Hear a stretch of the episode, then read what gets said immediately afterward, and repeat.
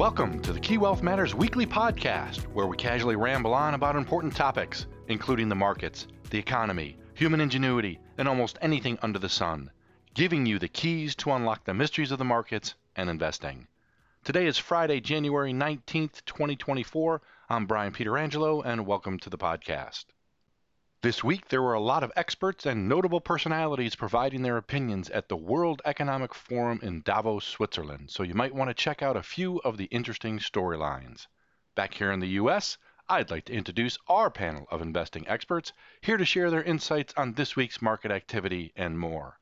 George Mateyo, Chief Investment Officer, Steve Hoedt, Head of Equities, and Rajeev Sharma, Head of Fixed Income. As a reminder, a lot of great content is available on key.com slash wealth insights, including updates from our Wealth Institute on many different subjects, and especially our Key Questions article series addressing a relevant topic for investors each Wednesday. In addition, if you have any questions or need more information, please reach out to your financial advisor. Taking a look at this week's market and economic news, we've got four data points to share with you for the week, beginning with first retail sales, which came in again about $710 billion for the month of December 2023, which was a positive increase of 0.6% month over month from November and above expectations. So that's good news in terms of what we're seeing in overall retail sales around consumer spending in the United States. We'll see if that continues into 2024.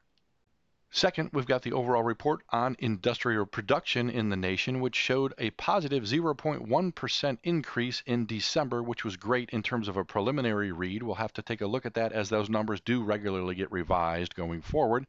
But the positive nature of it is because 0.1% growth differs from the 0% or flat percent number we see in November, as well as the minus 0.8% decline we saw in October of last year. So on the uptrend, but again, we'll have to see how this favors what we're seeing into 2024 on industrial production. And third, the Federal Reserve's Beige Book report came out this week, which is always coincident with the upcoming Federal Open Market Committee meeting that we've got at the end of the month, which provides activity for the 12 districts across the nation. Basically, the report showed that there was a majority of no change in economic activity, basically Two thirds, or 8 out of the 12 districts, reported little or no change in that economic activity since the prior period. Of the four districts that did have some type of change, three reported modest growth and one reported a modest decline. An interesting note within the report is that all districts cited one or more signs of a cooling labor market, such as larger applicant pools, lower turnover rates, or more selective hiring by firms, and easing wage pressures. So we'll give you some updated data that continues to be mixed around overall economic activity.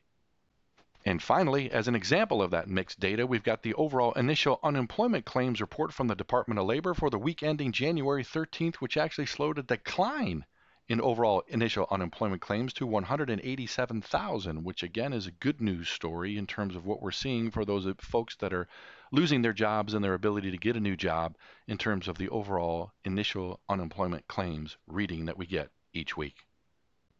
So, George, let's turn to you for your thoughts on economic data and whether you think the economy might stall a bit like starting your car engine in the cold weather, or will it continue to hum along? George? Well, it is wintertime here in uh, in the Northeast, and I guess it's fair to say that um, it has been kind of a sloppy start to the year as well.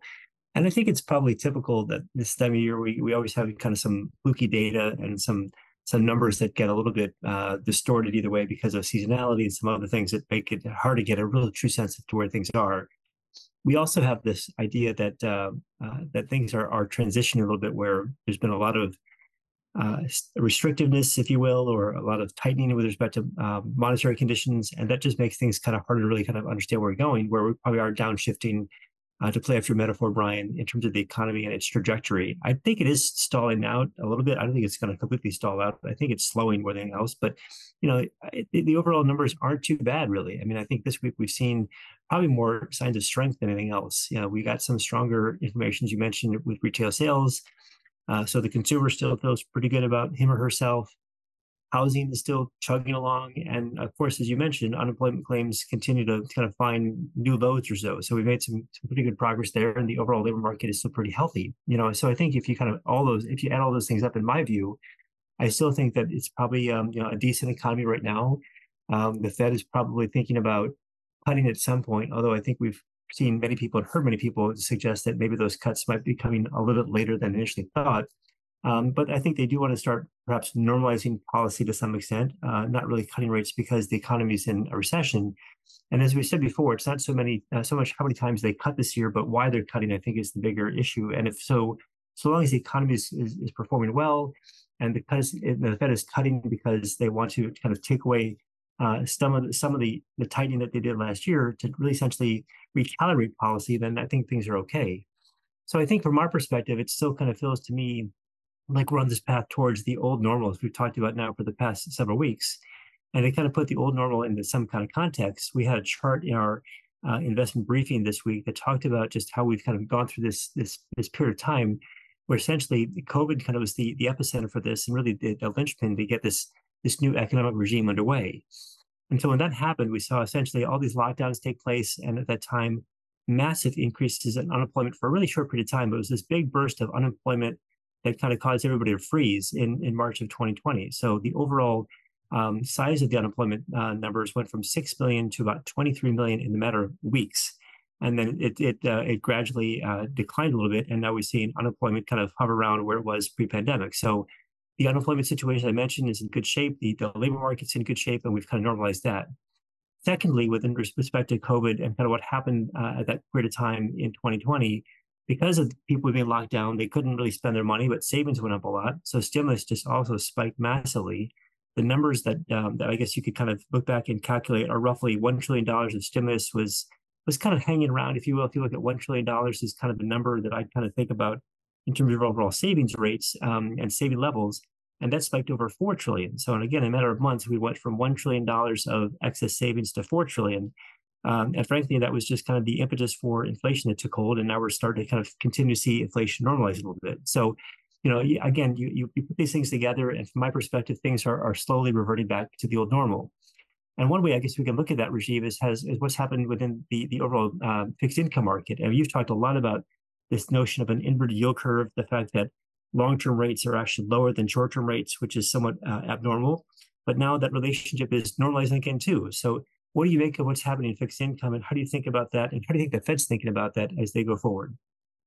Well, George, I think that um, you know the market has been anticipating up to last week uh, six plus rate cuts for uh, 2024, and uh, the Fed has projected three rate cuts. And so I think what the Fed is trying to do now with their Fed members and their Fed speak is to come out and talk to the market and kind of reel back uh, some of this um, notion that we're going to have so many rate cuts next, next this year. So we had uh, Christopher Waller, had Governor Christopher Waller speak uh, this week, and he talked about uh, let's be very methodical, let's be very careful. The economy is strong. We don't need to really be rapid with our rate cuts uh, right now. And I think the market did not like that really.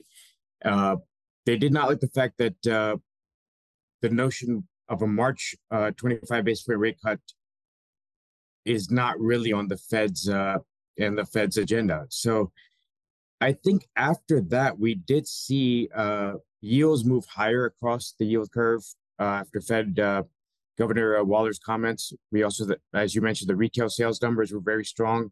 That also promoted higher uh, anticipation of maybe a later rate cut, uh, not March. So when we started the year, March rate cuts were um, around 80% probability, or the odds were 80% by the market. Now they're about 50 50. So you've seen a big change and you've seen the impact on the yield curve. You've seen the two year move higher. You've seen uh, the 10 year yield also move very higher. And I think what's happening right now is uh, the market is kind of trying to adjust to maybe they were too aggressive with their uh, speculation of rate cuts in March. And I do think that, uh, as you mentioned about the, uh, about the inverted yield curve, uh, the twos tens curve, it inverted to it's about 20 basis point of inversion right now. And this past Tuesday, we saw that at 16 basis points. I think that's very important because 16 basis points has been the resistance level that we saw back in October of last year. Um, do we get to the point where uh, we actually have a positively sloped yield curve and we finally do not have an inverted yield curve? A lot of factors have to come into play in this uh, to make that happen. I think what's going to have to happen is that this notion of uh, rate cuts to bring the uh, front end of the yield curve down and kind of have a positive slope of yield curve, that's going to take a little bit of time. So we may stay in this range right now, but 16 basis points is the uh, is the resistance point, and I think we're around 20 right now. So we might stay inverted for a little longer than we expect. Well, Steve, the stock market seems to be kind of um, humming along. We've had some fits and starts there too this year, but the last few days anyway have seen a, a boost of momentum. What do you make of it? So, George, you know, it it strikes me that you know you were mentioning 2022 or 2020 a little bit earlier. Um, I was just scanning through this morning as we're within spinning distance of another all-time high, and you know it's fascinating to me. 2022, January 3rd, 2022 was the last time we made a new all-time high in the market. 746 days ago, 511 trading days. So you know, it's been a while since we've been here. And when you look at how we're setting up as we come through earnings season, you know, it, it's it's been interesting f- from that perspective too, because I think a lot of people were looking at earnings as being something that could help to propel the market through uh, to a new all-time high. It's really a tale of two years as we go. We're going through earnings. If you look at what's happening to the fourth quarter numbers, um, the the the numbers actually the revisions are running much worse than they typically do during a during a quarterly reporting period. So the numbers for the current quarter are are not coming in great, and that really doesn't really matter which sector you look at, whether it's you know the ones that have already reported from from financials, banks, things like this, um, or or some of the other early reporters across the board. Um, but what's fascinating is that the 2024 numbers at the same time are running 250 basis points ahead of where they normally would during the same quarter. So fourth quarter numbers getting marked down by over 400 basis points relative to average, while the 2024 numbers are getting marked up. That's really kind of the the the conundrum. The market's really more willing to focus on that forward look than whatever happened in the fourth quarter. Um, and that tells me that there's kind of a bias to the to, to the upside or a bias to be optimistic about what 2024 holds relative to you know whatever has has happened in the, the near term past. You know, absolutely super short term we've got three and a half trillion dollars worth of options expiring this afternoon um, and and the reason why I point that out is that there's a ton of funny business, quote unquote, that goes on on trading desks on Wall Street when you've got a large options expiration uh, happening. And uh, I po- I point this out because once you get those options out of the way today, that kind of frees the market up to move. Uh, and and I I believe that is given the kind of positive bias that we have set up here, um, that as you get this uh, OPEX out of the way today, uh, it, it, likely frees us up to, to, to, to move up and to take out those all-time highs. Um, the pain trade to me really does seem higher for stocks, uh, whether it's you know news articles uh, or what have you. Um, you know, it really start seems to me like we're at a place where where fear of missing out could start to kick in yet again, and and and we could end up uh, having uh, having that that melt up that that I think that, pe- that people have have talked about for for quite a while. It, it may may start to manifest itself in the not too distant future. Is there a point, Steve, or is there an indicator you're watching to kind of suggest when things get a little bit too hot or a little bit too excited? You know, if people get over their skis um, in the wintertime, that usually leads to bad things. And I wonder if the same thing could happen in the stock market, where if things get a little bit out of hand with AI or just as you mentioned, kind of the fear of missing out syndrome? Uh, where where's kind of the tipping point, or what things would you be watching to try and think that might might occur? I mean, what's funny is like if you if you look at fund flows, George, like what right now there's a ton of bearishness in fund flows, so that actually has has been running you know counter to this argument that we're frothy some of the more traditional sentiment indicators do do show that we've had kind of a rebound from from kind of some some fairly significant pessimism uh, late in the year to uh, to to to optimism today, but but we're not we're not we're not extended quite yet. Um, I would continue to look at market internals to to give to give us clues there. That's things like you know percent of the market that's trading at a, a one month high percent of the market that's trading above its its 50 day or 200 day moving averages. You can look at different aggregate indicators like this to give you an extent of or an idea of how quote unquote overbought the market is in the current environment. And you know right now uh, we we don't see them see the market as overbought yet. Um, so that that kind of again lends itself to this idea that you know the pain trade near term is higher and and once we kind of take in my view once we take out those highs it's going to be important to see what the market does. And if we start to get some kind of acceleration of momentum then i think that you you you would be right to start to think about taking some risk off the table. Because as you look at the the, the fed speak um, it to me is not 100% clear that the market's going to get what they want out of the fed in the first half of the year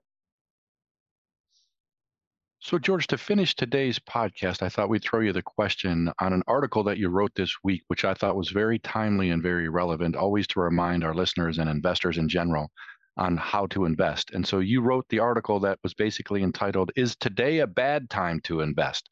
What are your thoughts on that? Well, I think, you know, there's always a, lot of worry that, that we talk about that investors have to climb over. And I think to some extent, it always feels like a bad time to invest, right? Which is the, the idea that there's always something going on in the world that makes us pause or makes us reflect on things. It makes us probably, you know, pull back a little bit. And I guess if I take a look back at some historical perspective, you know, 50 or so years ago, we had just an awful situation in the Middle East, uh, which uh, unfortunately we're still seeing evidence of that today. Uh, we had kind of a crisis of confidence in, in, in Washington that was known as Watergate. Um, and really, it was kind of a really rough time for the overall psyche of, of America. Uh, and you know, at that time, the, the S&P was in kind of a free-for-all. We had a, a, really bad recession as well.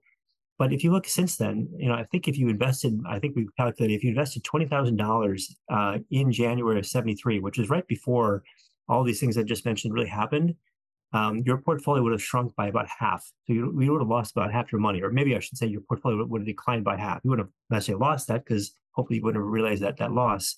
But nonetheless, since then, the market's up some 35 times since then. So we've had this amazing recovery. Uh, and that's really just a reflection, I think, of the overall uh, stick to itiveness, the overall ingenuity around the American economy that really should be uh, de-emphasized. So the idea that I think everybody feels like it's always a bad time to invest needs to be kind of put aside. And you have to really think about why you're investing and think about the idea of trying to earn a fair return to really kind of meet your obligations um, and so for that reason, I think it's always probably a good time to invest. So I would take the, the opposite of the trade. Now, we of course make sure you do that in a risk controlled way. You think about your liabilities, think about really what you need the, the money for, and uh, and you you account for that appropriately. But the idea at this time where we are right now, I think it is important to note that there probably is a lot of quote unquote cash on the sidelines. A lot of people have been tempted to, to, uh, to actually probably overinvest in money market funds because frankly it's been an attractive place in which to invest. I mean, you could earn roughly 5% on a money market fund. But I still think there's probably attractive opportunities. And we continue to think that people should modestly extend the duration of their portfolio, think about high quality fixed income uh, and short term fixed income instruments that Rajeev and his team manage. And I think also inside the equity market, you know, Steve and his team have done a great job of thinking about active strategies uh, and actively managed uh, portfolios that can provide some really uh, enhanced returns too. So I think it's fair to say that there's always risk out there somewhere, Brian. Uh, it's our it's our job to try and manage that appropriately and to keep people focused on the long term. Well, thanks for the conversation today, George, Stephen, Rajeev. We appreciate your insights. And thanks to our listeners for joining us today. Be sure to subscribe to the Key Wealth Matters podcast through your favorite podcast app. As always, past performance is no guarantee of future results, and we know your financial situation is personal to you. So reach out to your relationship manager, portfolio strategist, or financial advisor for more information, and we'll catch up with you next week to see how the world and the markets have changed and provide those keys to help you achieve your financial success. The Key Wealth Matters podcast is produced by the Key Wealth Institute. The Key Wealth Institute is comprised of financial professionals representing key entities including Key Private Bank, Key Bank Institutional Advisors, Key Private Client, and Key Investment Services. Any opinions, projections, or recommendations contained herein are subject to change without notice and are not intended as individual investment advice. This material is presented for informational purposes only and should not be construed as individual tax or financial advice. Bank and trust products are provided by KeyBank National Association, a member of FDIC and equal housing lender. Key Private Bank and KeyBank Institutional Advisors are part of KeyBank. Investment products, brokerage, and investment advisory services are offered through Key Investment Services LLC or KISS, a member of FINRA, SIPC, and SEC registered investment advisor. Insurance products are offered through KeyCorp Insurance Agency USA Incorporated or KIA. KISS and KIA are affiliated with KeyBank. Investments in insurance products are not FDIC insured, not bank guaranteed, may lose value, not a deposit, not insured by any federal or state government agency. KeyBank and its affiliates do not provide tax or legal advice. Individuals should consult their personal tax advisor before making any tax related investment decision. This content is copyrighted by KeyCorp 2023.